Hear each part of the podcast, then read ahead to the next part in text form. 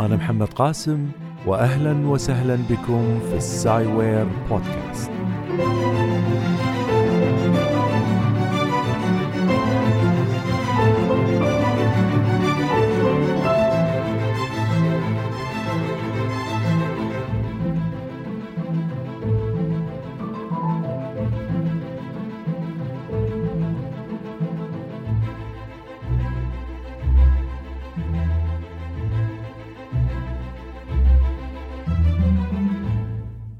لي سنتين وعدة أشهر لم أمرض أبدا فيهما. لم تصبني كحة ولا زكام ولا حمى ولا نزلة معوية لا مرض فيروسي ولا بكتيري. رغم أني عطست وسعلت لدقائق في بعض الأيام ولكن لم يستمر أي منها ليصبح مرض كامل يبقى معي لعدة أيام أو أسابيع. السبب يعود لكوني اتعاطى دواء معين على مدى السنتين الماضيتين. الهدف من تعاطي هذا الدواء هو لعلاج حبوب ظهرت لي في الوجه. عالج هذا الدواء الحبوب ومعه ذهبت جميع الأمراض المعتادة السنوية.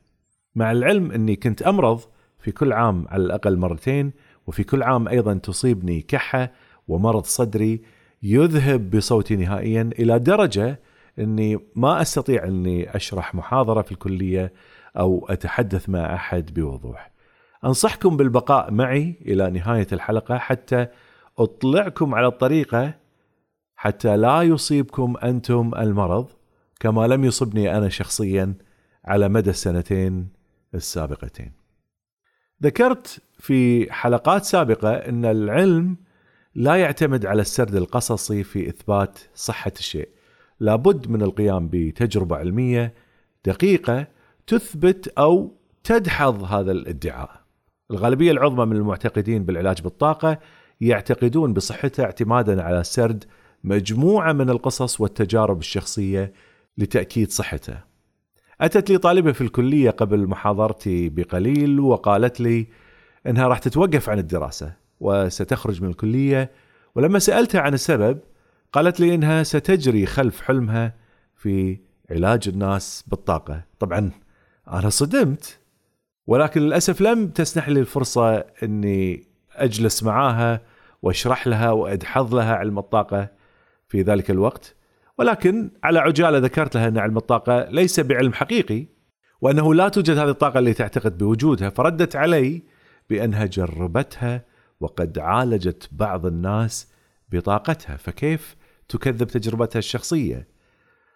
كلما قابلت وتحدثت مع شخص معجب بعلم الطاقة كل ما لديه هو قصة قصة شخصية قصة منقولة من شخص آخر قصة مبالغ فيها كلها قصص.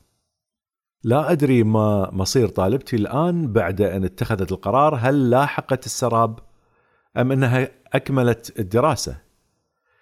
لننظر في اعتقادها اللي يعتمد على التجربة الشخصية. قبل ذلك أنا بينت في الحلقة السابقة أن مدعي علم الطاقة لا يستطيعون استشعار طاقة في أيديهم وذلك من خلال دراسة علمية قامت بها آه، من خلال تجربة أميلي روزا مع أمها وأبوها الحاصلين على شهادة الدكتوراه ونشر هذا البحث في مجلة مرموقة. هذه التجربة البسيطة تبين أن مختص علم الطاقة يعتقد أن هناك طاقة تمر على يده ولكن في الحقيقة لا وجود لهذه الطاقة إلا في مخيلته. قد تريد أن تقتنع أكثر أنه لا وجود لهذه الطاقة وإن أردت ذلك فتستطيع أن تشاهد تجربة أقامتها مؤسسة جيمس راندي وهي موجودة على يوتيوب وفي هذه التجربة يدعي شخص أنه يستطيع أن يبث طاقته للآخرين. كما يدعي مختصو علم الطاقة أو المعالجون باللمس ويدعي أيضا أنه قام بعدة تجارب علمية بين قوسين علمية وأثبتت له هذه التجارب العلمية بين قوسين علمية أنه يستطيع أن ينقل طاقته إلى الآخرين من خلال يده. كما في حالة اميلي روزا ولكن هذه المرة الطاقة تنتقل من المختص إلى الشخص الآخر وليس العكس. وكان متأكد تماما أن طاقته كبيرة بما فيه الكفاية لكي ينجح في التجربة التي ستقيمها المؤسسة عليه. أقاموا عليه التجربة وهي تجربة شبيهة بتجربة أميلي وأنا وضعت فيديو في الصفحة cyberpod.com يوضح هذه التجربة. موجودة بالكامل أقاموها أمام جمهور وتستطيع أن تراها وترى دقتها. في بداية الفيديو تقوم مجموعة جيمس راندي بسؤال مختص الطاقة ما إذا كان يقر بالاتفاق. والاتفاق كان بأن يقوم بالتجربة بحسب القواعد المتفق عليها. وإذا ما أخطأ مرتين من تسع مرات سيعتبر قد فشل. طبعا هذا هذا الاتفاق وطبعا هناك اتفاقات مختلفة حتى لا يهرب مدعي علم الطاقة بعد ما يجري هذه التجربة ولا يقعد يغير في القواعد فاتفقوا ووقعوا الاتفاق. ومن ضمن هذه الاتفاقية أنه إذا أخطأ مختص علم الطاقة مرتين من تسع مرات أو تسع محاولات سيعتبر قد فشل. ليش مرتين من تسع مرات؟ طبعا هذا الموضوع لأنه معقد وثقيل دم. سأترك الإجابة لهذا السؤال إلى نهاية الحلقة بعد أن أنتهي من طرح الموضوع بالكامل. لأن هذا الموضوع يتعلق بالحسابات العشوائية وهو موضوع معقد نوعا ما وقد يشتت انتباهك عن الموضوع الأصلي. أوكي. بعد الاتفاق تبدأ المؤسسة تبين للناس اللي موجودين كيف سيجرى الاختبار أو كيف سيجري الاختبار. ثم يجرى الاختبار الواقعي. وتعال الآن معي حتى نتخيل الطريقة. يأتي شخص خارجي يجلس على كرسي وتعصب عيناها وتمد يدها خلال حاجز مثل تجربة أميلي إذا تذكرونها حاجز بين أميلي والشخص الذي يدعي أنه يستطيع أن يستشعر الطاقة هذه المرة الشخص اللي الخارجي هذا يأتي ويضع يده بداخل فتحتي الحاجز بحيث إن مختص الطاقة يمرر إيدينا على إيدها وتستشعر الطاقة هذه. على الجانب الآخر من الحاجز اذا الجانب الأول عندك المرأة الخارجية اللي يت حتى تستشعر الطاقة، على الجانب الآخر من الحاجز هناك شخصين، الأول هو المختص والثاني هو شخص غير مختص بالطاقة، يقفان بعيد عن الشخص المعصب العينان ينتقى أحدهما عشوائيا آه، لنقل مثلا برمي عملة هم استخدموا طريقه ثانية لكن نفس المبدأ. ويذهب الشخص اللي اختير إلى الحاجز ويمرر يده على يد المعصب العينين ثم يأتي الشخص الذي لم يتم اختياره بعد ذلك ويمرر يده على المعصب العينين كذلك. بعد أن تنتهي التجربة يعلن الشخص أو مثلا خلينا نقول في المثال المرأة اللي وضعت يديها خلال الحاجز تعلن إن كانت قد شعرت بالطاقة من الشخص الأول أو من الثاني فإذا قالت وطبعا تسجل هذه المعلومات على سبوره فإذا أحست بطاقة من غير المختص لم تشعر بطاقة من المختص فتجربة فشلت والعكس بالعكس. فاذا هذه الفكرة للتجربة وبعد أن بدأت التجربة وبمجرد أن قاموا بتجربتين أوليتين وإذا بالشخص اللي من المفروض أن يشعر بطاقة المختص لم يشعر بطاقة المختص وفشل المختص بادعائه. وأحرج. ولكن لما سئل عن سبب عدم قدرته على نقل طاقته لم يعرف السبب. وكعادة أي شخص عنده ثقة بقدراته فإنه وإن قبل بنتائج التجربة كما جاء في الاتفاق إلا أنه لم يزل يصدق أنه يستطيع أن ينقل طاقته، وهذا ما اتوقعه من أي شخص يؤمن بعلم الطاقة، خصوصا أن استثمر وقت طويل في تصديقها. سيصعب عليه جدا التخلي عن فكرة خاطئة حتى وإن أثبتت التجربة ذلك.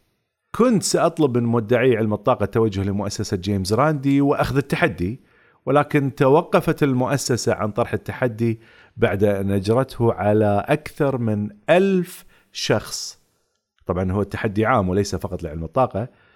كانوا يتحدون أي شخص بإثبات قدرته حتى أنهم تحدوا ساحر مغربي يدعي أنه يستطيع أن يعرف ما مو ما هو موجود في غرفة مغلقة وهو خارجها. طبعا فشل أيضا هو في ادعائه والفيديو هذا أيضا موجود من ضمن فيديوهاتهم تستطيع أن تشاهده. فشل جميع من ادعى الخوارق. وبعد أن أجرت المؤسسة التجارب من 1964 قبل حتى أن تصبح مؤسسة وإلى 2015 تحت إشراف المؤسسة آه، طبعا بدأ التحدي ب 1000 دولار ووصل إلى مليون دولار. توقفت عن التجارب هذه وحولت الم... لأن ما منها فايدة.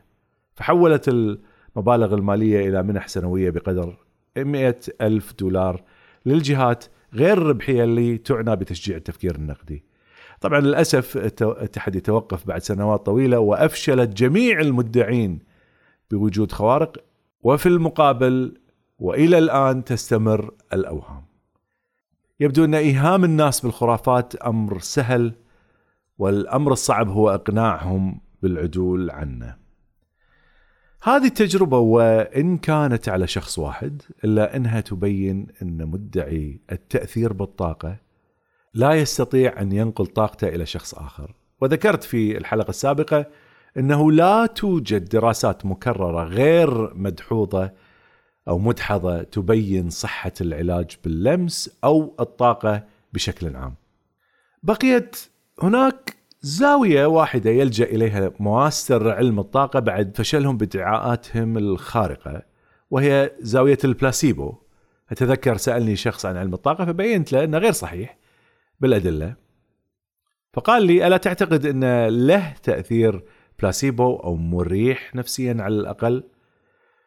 لما يحشر المعالج بالطاقة في زاوية لا يتبقى له سوى هذه الزاوية.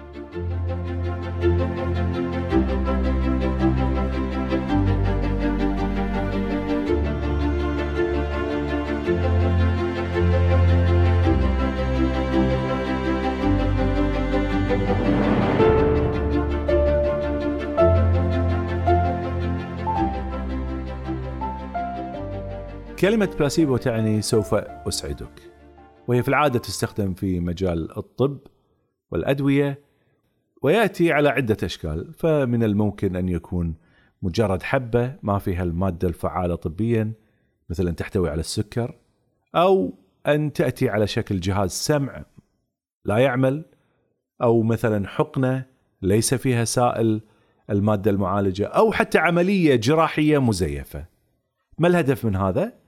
في الغالب الأعم تستخدم هذه الأشياء لاختبار قدرة الأدوية الحقيقية على العلاج.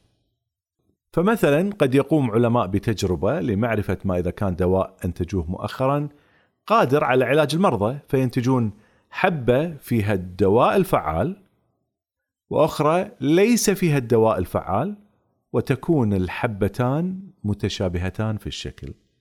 ويأتون بمرضى يعانون من المرض اللي يرجى أن يعالجه الدواء الجديد فيقسمون المرضى إلى ثلاثة أقسام باختيارهم عشوائيا في كل قسم. فتعطى المجموعة الأولى الدواء والثانية حبة البلاسيبو ولا تقدم أي أدوية للمجموعة الثالثة. لاحظ المجموعة الثالثة هي الكنترول وهي مهمة جدا وبالطبع فإن المرضى لا يعلمون أي الأدوية تعاطوا لأن الأطباء لا يريدون التأثير عليهم نفسيا. حتى ما تكون هناك نتائج تؤثر على صحة التجربة. بل أن حتى الطبيب اللي يقدم الدواء لا يعلم إن كان يقدم دواء أو بلاسيبو وهذه التجربة يطلق عليها اسم double blind experiment المريض أعمل الدواء لا يعرفه لا يعرف ما الذي يتعاطاه والطبيب كذلك لا يدري ما الذي يقدمه للمريض حتى لا يؤثر عليه. لماذا تقام التجربة بهذه الدقة؟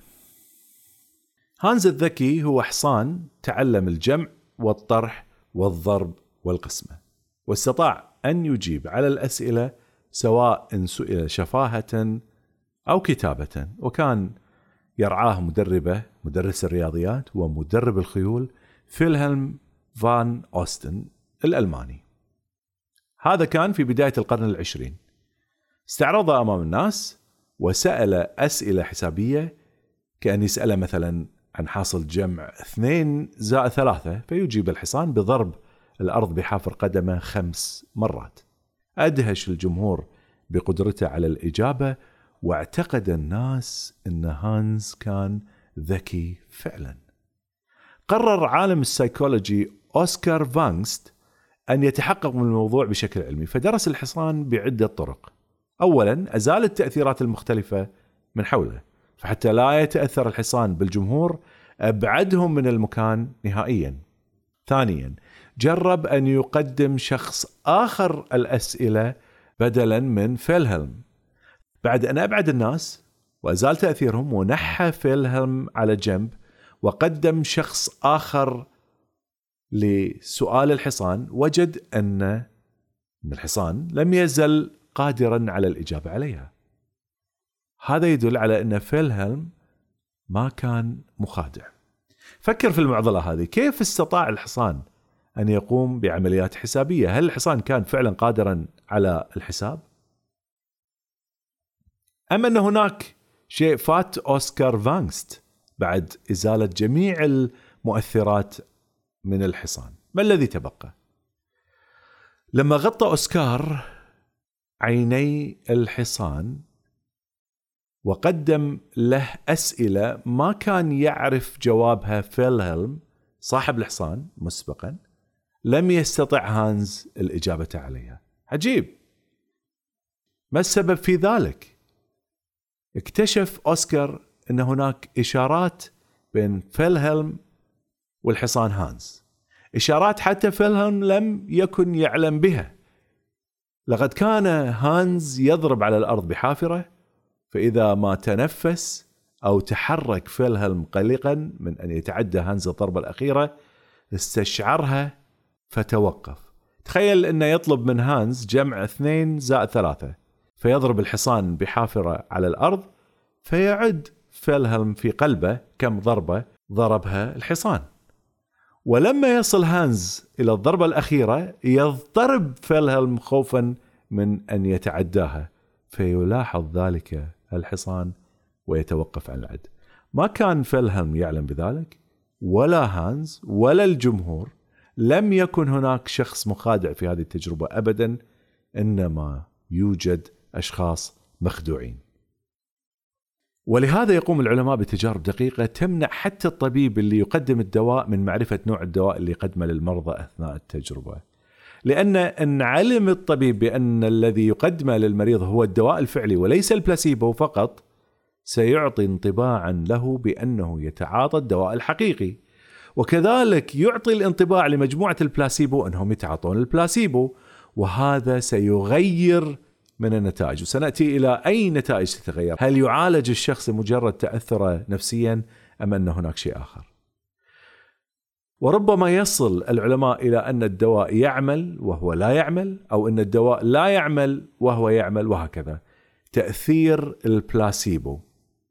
ما الذي يتغير إذا علم المرضى بأنهم يأخذون دواء حقيقي أو بلاسيبو؟ قد تسأل هذا السؤال وتقول لنفسك إن كان الدواء فعلا يعالج فلا خوف لأن بالتأكيد سيعالج المرض في المجموعة الأولى وبالتأكيد أن المريض سيخبر الطبيب عن أثر الدواء إن عولج من المرض. وإذا لم يعالج فبالتأكيد سيخبر الطبيب أنه لم يشفى حتى يقوم الطبيب بعلاج الحقيقي بدل من البلاسيبو. ما هو تأثير المعرفة على المرضى؟ هل المعرفة بالعلاج الحقيقي أو الوهمي يغير من نتيجة العلاج؟ هنا تكمن مشكلة العلاج بالبلاسيبو. قد نستطيع أن نفرق بين شفاء المريض إذا ما التئم جرح في إيده، يعني لو كانت يده مثلا فيها دم، فيها جرح والتئم هذا الجرح، الطبيب راح يعرف إنه عولج. أو إذا شفي من سرطان بعد استئصاله، أو إذا تحسن مستوى السكر. ليش؟ لأن هذه الأمراض كلها يمكن قياسها بالأجهزة. لكن كثير من الأمراض لا يعرف مدى تأثر المريض منها إلا من خلال فم المريض فقط. يعني إذا قال لنا المريض أنه يتحسن تحسن أو لم يتحسن. فلو أخذنا مجموعة من مرضى السرطان وقدم لبعضهم العلاج الحقيقي وبعضهم الآخر بلاسيبو والباقي لم يعطوا شيئا وعولجت المجموعة الأولى ولم تعالج الثانية أو الثالثة. سنعرف من خلال فحص حالة السرطان ما إذا السرطان ذهب أم لم يذهب. وكذلك السكري. نستطيع أن نفحص مستوى السكر بعد تقديم العلاج لهم. نقدر أن نفرق بين الناس الذين تأثروا من الدواء أم من الناس الذين لم يتأثروا من الدواء. أما إن أخذنا مجموعة من المرضى وبهم صداع مزمن وأعطي ثلثهم العقار الجديد وثلثهم بلاسيبو والثلث الأخير لا شيء. فسيحتمل أن نسبة كبيرة من المرضى في المجموعات الثلاث يشفون بمرور الوقت بشكل طبيعي. فالكثير من الأمراض يعالجها الجسم بنفسه. ومن الممكن أيضا أن ال control لا يشفى وتشفى مجموعة البلاسيبو واللي تعاطوا الدواء الحقيقي. كيف يشفى مرضى البلاسيبو من الصداع؟ وهم لم يتعاطوا دواء حقيقي؟ أليس من المفروض أنهم لا يشفون مثل ال control؟ لأن كلاهما لم يتعاطى الدواء الحقيقي. هذا اللي من المفروض أنه يحدث ولكن المشكلة أن الإنسان يتأثر بالخداع. ويتأثر بالبلاسيبو ولذلك قد يعتقد جماعة البلاسيبو أنهم شفوا وأن الصداع ذهب ويخبر الطبيب بذلك لأن الألم اللي يشعرون به قد ذهب فالألم هو شيء داخلي غير موضوعي وهم الوحيدين القادرين على شرح آلامهم للطبيب وليس للطبيب أي معرفة حقيقية لإن كانوا قد شفوا أو بقوا على مرضهم. وهنا تحصل الأخطاء. وهذه هي المشكلة الأساسية في علاج الناس بالطاقة أو باللمس. الناس لا تعرف كيف تصف ما بداخلها تماما. ولا تعرف مستوى تبدل وتغير آلامها تماما.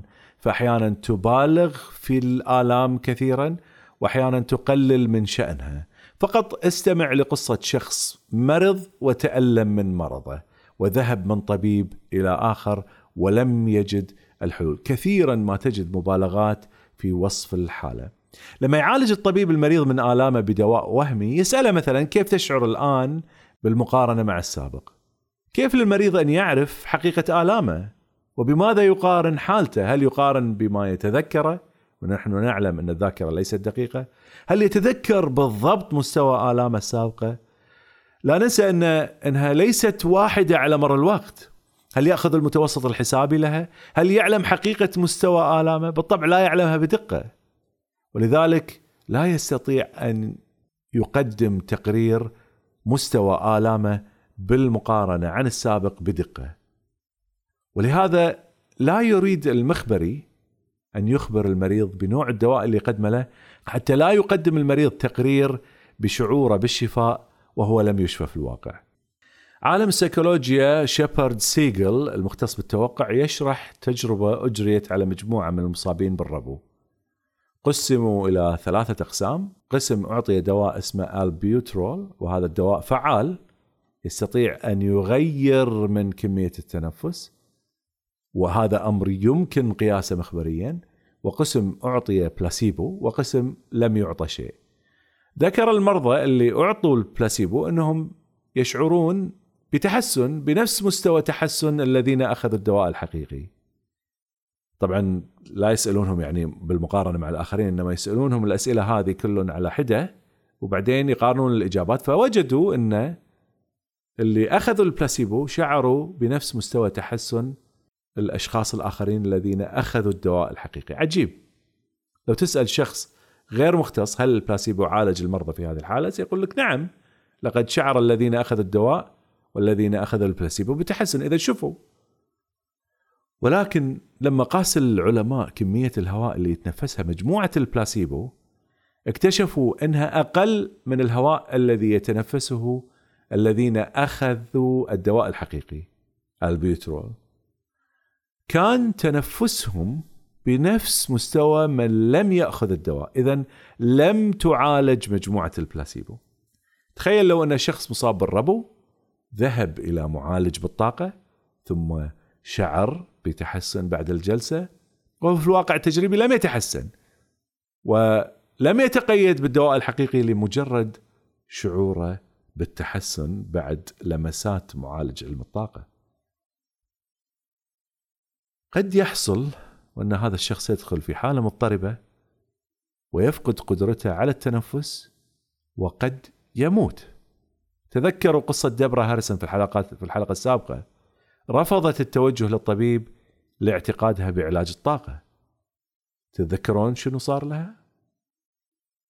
البلاسيبو يؤثر على المرضى بطرق تبدو سحرية وهي في الواقع نفسية. مثلا حبة البلاسيبو الكبيرة تأثر على المريض أكثر من الصغيرة. لون الحبة يؤثر على المريض أكثر من لون حبة أخرى. الإبرة تؤثر على المريض أكثر من الحبة. وهكذا كلها أشياء وهمية تجعل المريض يعتقد أنه شفي. وفي الواقع لم يشفى وإنما شعر أنه شفي. مجرد شعور طيب ما المشكلة في ذلك؟ ما المشكلة في أن المريض يشعر بأنه تشافى وهو, وهو لم يتشافى؟ المشكلة أنه قد يذهب المريض معتقدا أنه شفي ثم يعود له المرض وتعود له آلامه بعد فترة ما الذي يحدث لما يذهب مريض المعالج بطاقة ويخرج سليم أولا لنكن صادقين لن يذهب إلى المعالج بطاقة شخص مقطوع اليدين أو شخص مجروح أو شخص مكسور الرجل اللي يروح لهم عادة عادة يكون في ألم داخلي صداع ألم في الظهر. آه، أحيانا ممكن يروحون لهم ناس مثلا عندهم آلام معدة. أقصى شيء ممكن يكون مثلا السرطان بس يكون سرطان مخفي بالداخل. المهم أنه الشخص في العادة آلامه داخلية لا يمكن رؤية العلاج مباشرة.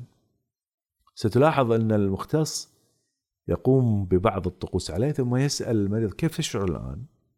بالطبع المريض بالإضافة لكونه لا يعلم بالضبط الألم اللي أتى به خصوصا إذا كان الألم متأرجح متغير سيخبر المختص بأنه يشعر بتحسن. لا ننسى أن هناك جانب إنساني في الموضوع. لا يود أحد أن يحرج المختص خصوصا إذا شعر نفسيا بنوع من التحسن.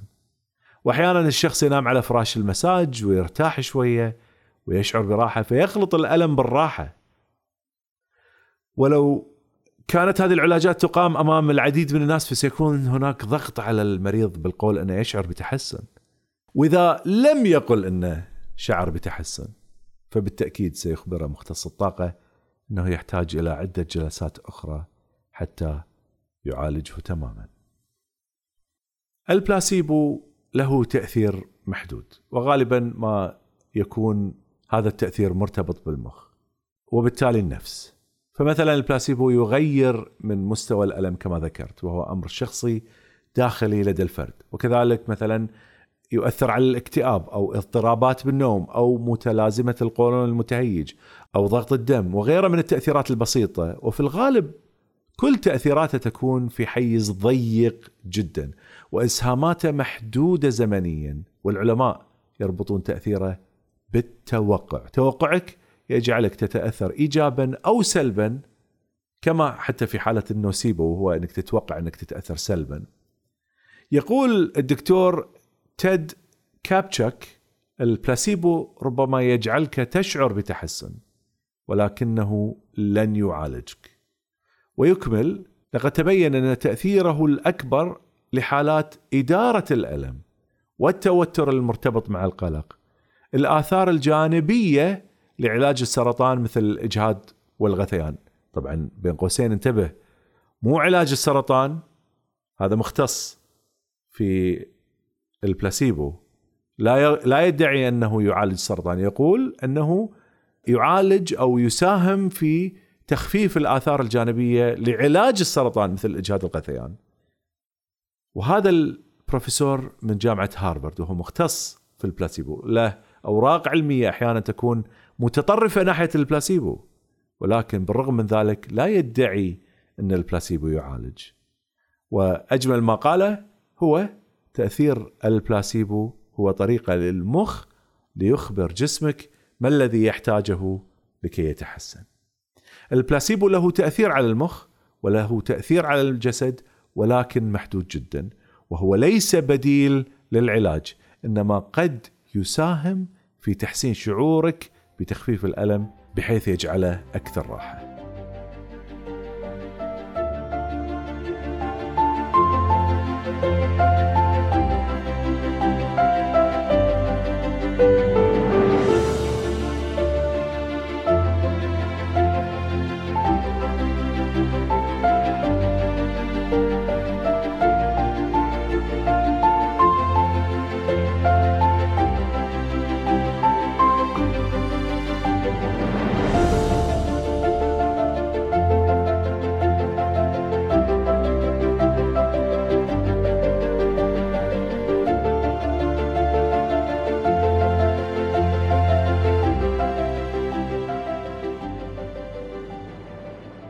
نأتي مرة أخرى إلى قصة طالبتي ونأخذ الجانب الآخر منها. دعت إنها إن لها تجربة شخصية ناجحة.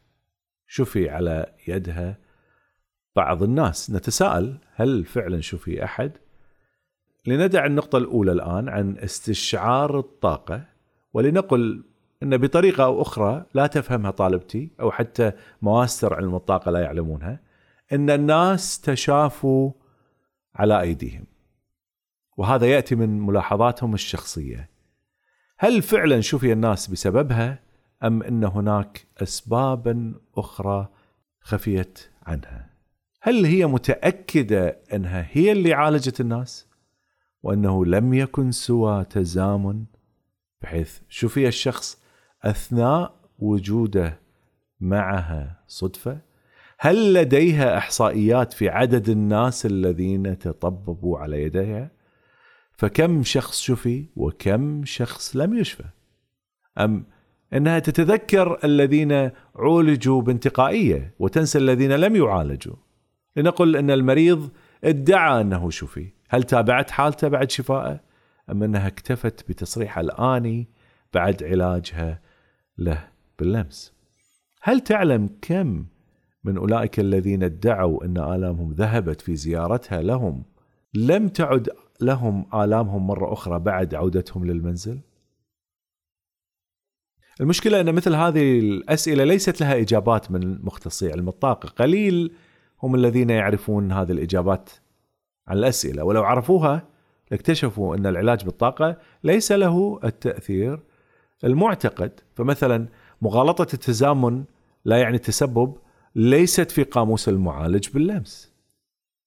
وستجد أنهم يعتقدون أنه طالما صرح المريض بأنه شفي فهذا يعني انه هو السبب في ذلك العلاج. وكذلك هم يعتقدون أن المريض إن شفي فذلك يعني أنه شفي وإن قال لهم المريض أن الآلام انخفضت فذلك يعني أنها فعلا انخفضت ولا يدرون أن مثل هذه الأمور يحاول العلم تفادي الوقوع فيها عند القيام بالتجارب. كنت جالس مع أحد الأصدقاء ومعنا طبيب فقال لي صديقي إنه ترك أكل اللحوم الحمراء والبيضاء وهو الآن لا يأكل إلا السمك. ومنذ أن بدأ بهذا النوع من الطعام ومنذ أن بدأ بتناول أغذية صحية ذهبت منه آلام ركبته. كان يتألم كثيرا لما يمشي أما الآن وبعد انتقاله إلى الأسماك والغذاء الصحي لم يعد يحس بآلام الركبة. وشرح تأثير الدهون الأسماك على المفاصل وعلل إن الدهون هي سبب تحسن حالته. بالطبع هذا الأمر منتشر ومعروف عند الكثير من الناس. بعض الأسماك تحتوي على دهون اوميجا 3 ولعلها تكون السبب في تحسنه. ولكن أنا شكيت في المبالغة في الأمر. وطلبت من صديقي الطبيب أن ينظر في التجربة الشخصية ويعلق عليها. فسأل الطبيب كم نزل وزنك بعد أن تحولت إلى النظام الغذائي الجديد؟ فرد صديقي عشرة كيلوغرامات. فقال الطبيب إذا هذا هو السبب الأساسي خلف انخفاض آلام ركبتيك. فتفاجأ صديقي. ما كان منتبه للسبب الأكثر منطقية. تخيل لو أنه يقترح على شخص بدين آخر أن يقوم بنفس التجربة سيقول لا بدل نظامك الغذائي إلى الأسماك لا تأكل اللحوم وستذهب آلام ركبتك. لو أكل هذا الشخص البدين الكثير من السمك يوميا ولم يخفض من وزنه سؤال هو هل ستذهب آلامه؟ طبعا أنا ما أدعي الآن أن الصديق كان مخطئ أو كان صحيح إنما أريد أن أبين أن التجربة الشخصية ليست كافية لمعرفة حقائق الأمور لابد من القيام بالتجربة فهناك أشياء قد تفوت الشخص ولا يفكر فيها ويحتاج أن يفكر فيها حتى يعرف الأسباب الحقيقية. هذا مجرد مثال حتى أوصل إن مبدأ إن الناس لا تميز بين التجربة العلمية والتجربة الشخصية. الناس تعتقد أن التجارب الشخصية هي دليل على صحة فرضيتها، التجربة الشخصية هي بداية الطريق لمعرفة الحقائق. ومن بعد ذلك يمكن القيام بالتجارب الحقيقية التي تزيل أي متغير بامكانه أن يؤثر على النتائج. فلو أردنا معرفة ما إذا كانت الأسماك هي السبب في اختفاء آلام الركبة فسنأتي بعدة أشخاص بهم آلام ركبة مشابهة لآلام صديقي ثم نقسمهم إلى ثلاثة أقسام عشوائية ونقدم لقسم منهم نظام غذائي معتمد على دهون السمك مع الإبقاء على نظام يحافظ على أوزانهم وقسم نبقيهم على نظام أكل اللحوم مع تقديم دهون السمك على شكل أقراص وقسم لا نغير حميتهم الغذائية ثم نتابع حالتهم يومي. طبعا متعب ها؟ يعني اللي يفكر إنه تعال إذا أنا عشان أثبت الشيء لازم أجرب. إي نعم تفضل هذا هو العلم. أما تألف من عندك أسباب لحالتك الصحية لا يا عزيزي هذه آلاف السنين مرت عليها خلاص قضينا عليها بالعلم. نريد أن نفكر بطريقة صحيحة حتى نصل إلى نتائج صحيحة. نريد أسبوع بعد أسبوع نجرب ونسجل الملاحظات بدقة ثم ننظر للنتائج. فإذا بينت النتائج أن ركب الذين أكلوا الأسماك وتناولوا دهون الأسماك تحسنت والذين بقوا على حميتهم الغذائية المعتادة لم يتحسنوا فذلك يعني أن الدهون قد تكون السبب قد تكون السبب. لاحظوا قلت قد فالعلم دقيق. وهناك عوامل أخرى لم ينتبه لها الباحث قد لم ينتبه لها الباحث. وهذا اللي ما يراعيه مختص علم الطاقة. كل اللي يسوي هو يحرك يده على المريض يسأله عن حالته بعد الانتهاء من الجلسة ثم إذا قال أنه يشعر بتحسن سيعتقد مباشرة أن المريض قد تحسن فعلا. وأنه هو لديه القدرة الخارقة على معالجة المرضى. لا يا جماعة التجربة العلمية ليست بهذه البساطة. لسنا نعيش في قبل ألف سنة ولا حتى قبل أربعمائة سنة. الآن الأمر مختلف. تريد أن تنتج دواء معين تريد أن تخبر الناس بطريقة معينة لازم تجربها. ما جربت ومو أي تجربة. لا يدعي أحد أن لا والله هاي تجربتي علمية. التجربة العلمية منضبطة جدا جدا. ولا تزال كثير من الأحيان تخطئ ولذلك يتحقق من وراها العلماء الآخرين حتى يروا إن كانت هناك أخطاء في التجربة وحتى لا يخرج شيء لا يخرج دواء معين وهو ليس بدواء ويضر بصحة الآخرين تخيل إحنا عندنا أدوية الآن آه، بين الفترة وأخرى آه، تسحب من من السوق لأنها فيها أضرار فما بالك بأدوية لا نعرف كيف تعالج الناس وأشياء يدعيها مثل مختصو علم الطاقه إنها تعالج وهي ليس لها علاقة بالعلاج. تحت التجربة إحنا قاعدين نخطئ. فكيف بأشياء خارج نطاق التجربة؟ واحد يشعر أنه يعالج الناس.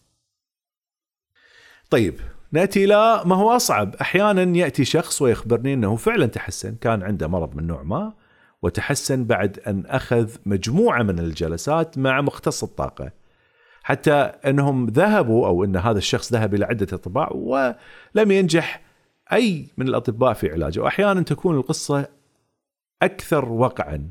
يذكر لي صديق أنه لم قصة صديقي يعني أكثر وقعا. يذكر لي صديق أنه ما كان يتوقع ابدا وكان يشك في إمكانية علاجه بالطاقة حتى يبين أنه كان شكاك في هالنوعية من الناس. ثم عولج اذا أنا ما كنت أصدق إن جماعة علم الطاقة يستطيعون أن يعالجوني ولكنهم عالجوني. الآن أصبحت أصدقهم. طيب الحين أنا كيف أفسر شفائهم؟ طبعا الكلام اللي قاعد أجيبه مو من عندي أنا هو من العلماء. أنا أعطيكم ملخص لكلام العلماء الذين بحثوا على مدى سنوات في هذه الموضوعات. سأفترض في هذه الحالة أن المرض فعلا شفي. لن أقلل ولن أحقر في اعتقادهم بشفائهم.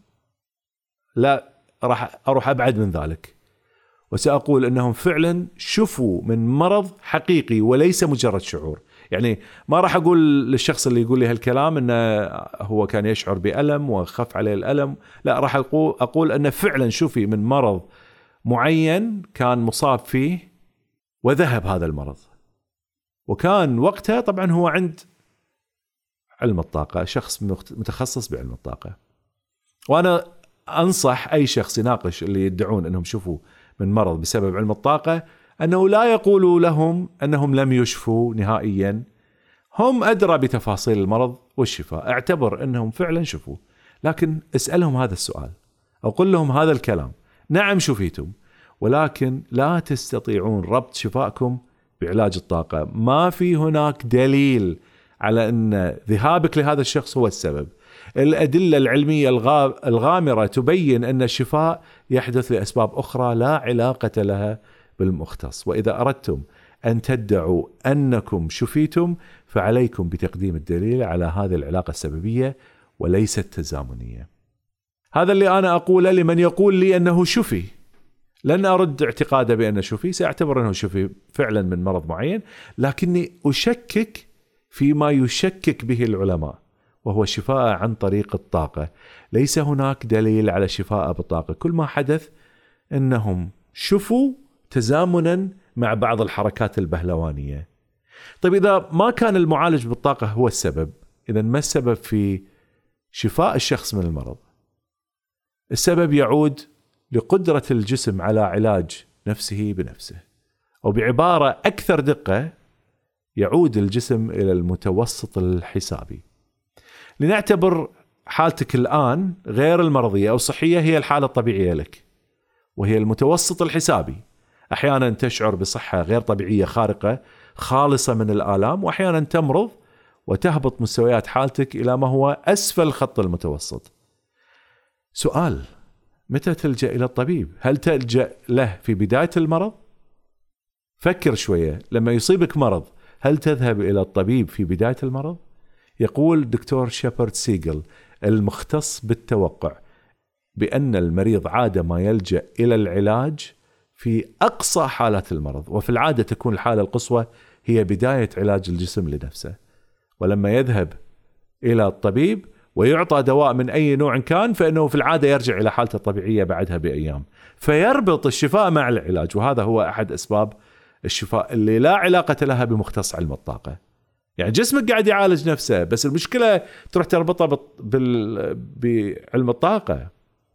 أما لو أن المريض ادعى أنه شفي بعد عدة سنوات ولم يعد المتوسط الحسابي لحالته بعد فترة قصيرة فقد بين العلم أيضا أن هناك حالات يطلق عليها بالشفاء التلقائي spontaneous remission تحدث في حالات من المفروض أنها تزداد سوء مثل السرطان وتحدث من غير تدخل الطبيب ومن غير تدخل العلاج بالطاقة ولا أي نوع من العلاجات. تحدث هكذا لوحدها العلماء لا يزالون يحاولون معرفة الأسباب وهذا أيضا قد ينطبق على المريض الذي مر عليه سنوات حتى وصل إلى المعالج بالطاقة وشوفي تلقائيا. فكر فيها لو أن الشخص ينتقل من مختص لآخر لآخر ثم لآخر وهكذا وفجأة شوفي من معالج ما. شو راح يسوي؟ راح يربط بين هذا الشفاء بالمعالج الأخير. وإذا ما شفي راح يكمل بحث عن معالج آخر إلى أن يشفى من مرضه ويحث الناس على الذهاب لهذا المختص المحظوظ أو يبقى طول حياته يبحث عن معالج ولن نسمع عنه ابدا. أحد الأسباب الأخرى للشفاء هو أن يمر المريض على الطبيب ثم يأخذ منه أدوية فيتعاطاها ولكن العلاج يطول وأثناء أخذ الدواء واستفادة جسمه منه يذهب للمعالج بالطاقة فيشفى ويكون السبب الحقيقي هو الدواء اللي أخذه على مدى أشهر فيمدح الوهم ويذم الحقيقة يحمد المعالج بالطاقة ويلعن الطبيب الحقيقي. لما ظهر العلم التجريبي وقزم كل الأساليب الأخرى لفهم الطبيعة ما كان ليفعل هذا الشيء من فراغ. أثبت وجوده بدحض الكثير من القصص الفولكلورية والملاحظات الشخصية العفوية. واستبدلها بحقائق كاشفة ساطعة يمكن الاستفادة منها تطبيقيا على أرض الواقع.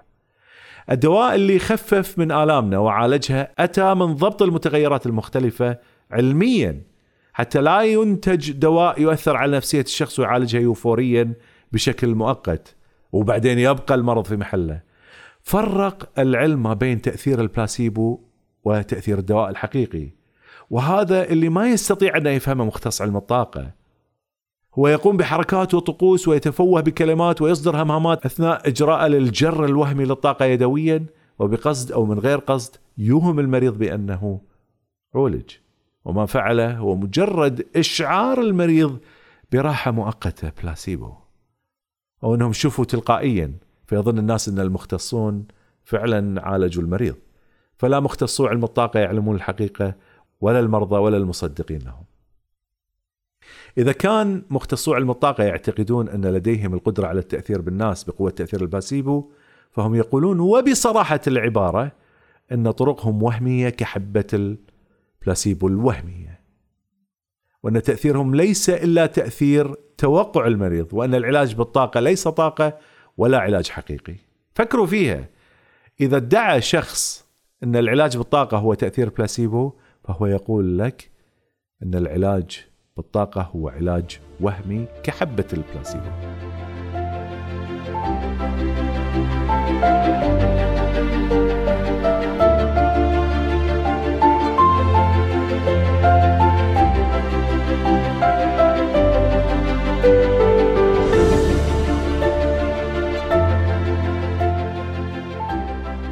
طلبت منكم في البداية البقاء معي حتى أخبركم بالدواء اللي أبعد عني المرض لعامين كاملين. إذا كنت لازلت تنتظر حتى أخبرك بهذه الحبة فأنت لم تفهم الدرس. التجربة الشخصية ليست دليلا كافيا لمعرفة الحقائق. هذا الدرس كله عن هذا الموضوع. تجربتي الشخصية لا تعني شيء. لابد من القيام بتجربة علمية لإثبات صحة زعمي أن الدواء هو السبب في بقاء صحتي جيدة لعامين. كلما سردت هذه القصة أمام أشخاص غير مختصين يسألوني بإلحاح عن الحبة. وإذا ذكرت القصة لطبيب مختص ينظر في وجهي ويقول لي أنه مجرد حظ. شايفين الفرق بين المختص والشخص العادي اللي دائما ينضحك عليه بهالأشياء هذه؟ ليس هناك أي دليل على أن حبة مضاد حيوي أبقتني سليما. المضاد الحيوي يعالج البكتيريا لكن الأمراض تعزى إلى عدة أسباب منها الفيروسات اللي لا تعالجها المضادات الحيوية.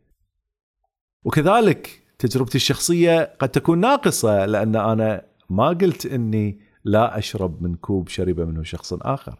وفعلا هذا اللي أسويه. قد يكون هذا السبب. دائما أشرب من كوب ماء مخصص لي أنا. ما أشرب من فناجين القهوة اللي شرب منها شخص آخر. أضع مسافة بيني وبين المريض بالزكام. هذه كلها تدخل في الحسبة لكن أنا جملت القصة سويتها في حبة أعطيتك حبة واحدة تنقذك من المرض. شايفين القصة كيف مؤثرة؟ شايفين لما أنا ذكرت القصة في البداية كيف يمكن أنت فكرت تعال خليني أبقى إلى نهاية البودكاست. شاء الله طبعا يكون البودكاست هو السبب في بقائك المعلومات اللي فيه وليس هذه الفكرة. ولكن إذا كانت هذه الفكرة عبثت بذهنك؟ فاعلم أن هكذا الناس تتأثر. تريد الإجابة كذي بسيطة سهلة يلا خليني آخذ دواء واحد ينقذ حياتي كلها.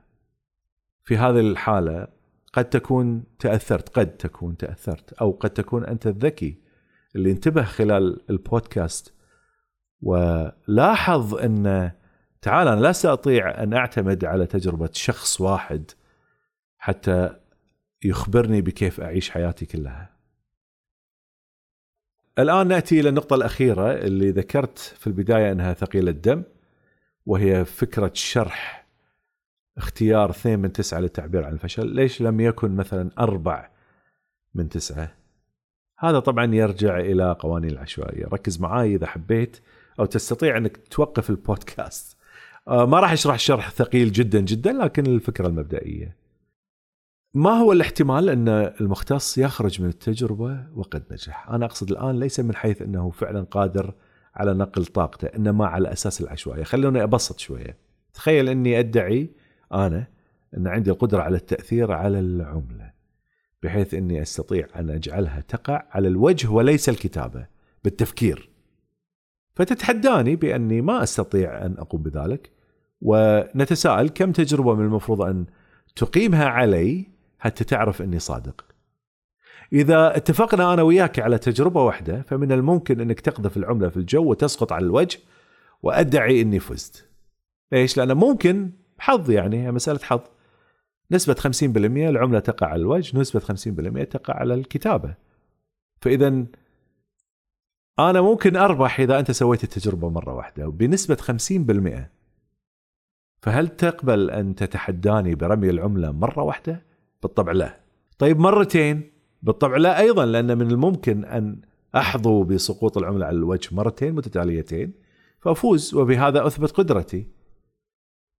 وفي الحقيقة أنا قد لا تكون عندي أي نوع من القدرات شلون عن ثلاث رميات أو أربع رميات من الناحية الرياضية العشوائية كلما زاد عدد الرميات كلما كان احتمال سقوط العملة على الوجه في هذه الرميات قليل. هناك قانون احتمالي يطلق عليه اسم binomial distribution وهو يحسب عدد المرات اللي من الممكن أن تظهر فيه سبع نجاحات من تسعة مثل مسابقة المؤسسة. يعني تخيل أرمي العملة كم مرة يظهر لي سبعة أو تظهر لي سبعة أوجه من تسعة؟ ما هي نسبة نجاح علم الطاقة؟ سبع مرات من تسعة. إذا كان سبع مرات من تسعة أو فشل مرتين من تسعة راح يكون راح تكون هذه النسبة 7% يعني هناك احتمال بقدر 7% أن تسقط العملة على الوجه سبع مرات من تسع مرات أقذفها في الجو. وكذلك بالنسبة لي مختص علم الطاقة عشوائيا أنا ما أتكلم عن أنه هو قادر أو غير قادر على أن ينقل طاقته للطرف الآخر. إنما عش... كذي عشوائيا لو واحد لو واحد ما عنده القدرة على إنه ينقل طاقته يعني لا يدعي هذا الشيء ويأتي ليجرب هكذا عشوائيا فهناك نسبة 7% انه إذا مرر إيده على الأشخاص سيشعروا بطاقة طبعا أيضا وهمية. عشوائيا هناك احتمال 7% إنه ينجح. فاختارت المؤسسة نجاحه سبع مرات من تسعة حتى يكون عندها ضمان بأن المختص بعلم الطاقة لن يستطيع أن ينجح عشوائيا. ولو أنها اختارت خمس مرات نجاح من تسعة لكان احتمال نجاحه هو 25% 25% كثير احتمال قوي. لذلك اختارت سبعة من تسعة. ومع ذلك هناك احتمال لنجاحها عشوائيا بقدر سبعة بالمئة. هذه مغامرة أخذتها المؤسسة على نفسها اعتمادا على الرياضيات. شكرا لكم للمتابعة. أرجو أن أكون قد أوصلت الفكرة بشكل صحيح. هذا تلخيص للأفكار اللي موجودة من العلماء المختصين في هذا الجانب وهذا اللي يطرحونه عادة. وأنصحكم إذا حبيتوا تعرفون أكثر تابعوا بودكاست اسمه Skeptics' Guide to the Universe هذيلا مجموعة من الشكوكيين ينظرون في هذه الأمور بين الفترة والأخرى ويأتون بالأبحاث التي تدعي أنها تستطيع أن تعالج بعلم الطاقة والردود عليها وما أشبه. فهي لا تتحدث في علم الطاقة بالتحديد دائما لكن بين الفترة والأخرى أنواع أخرى من العلاجات يمرون عليها ويعملون لها نوع من التحدي نوع من الشكوكية طبعا أيضا معتمدين على مختصين وليس فقط آراء شخصية لهم تابعوا اذا هذا البودكاست وهناك بودكاستات أخرى تتكلم عن المواضيع هذه وتابعوا العلماء وتعالوا إلى صفحتي أيضا ستجدون بعض الفيديوهات اللي تتكلم مناقشات فيها مع العلماء المختصين حول هذه المواضيع. شكرا لكم لحسن استماعكم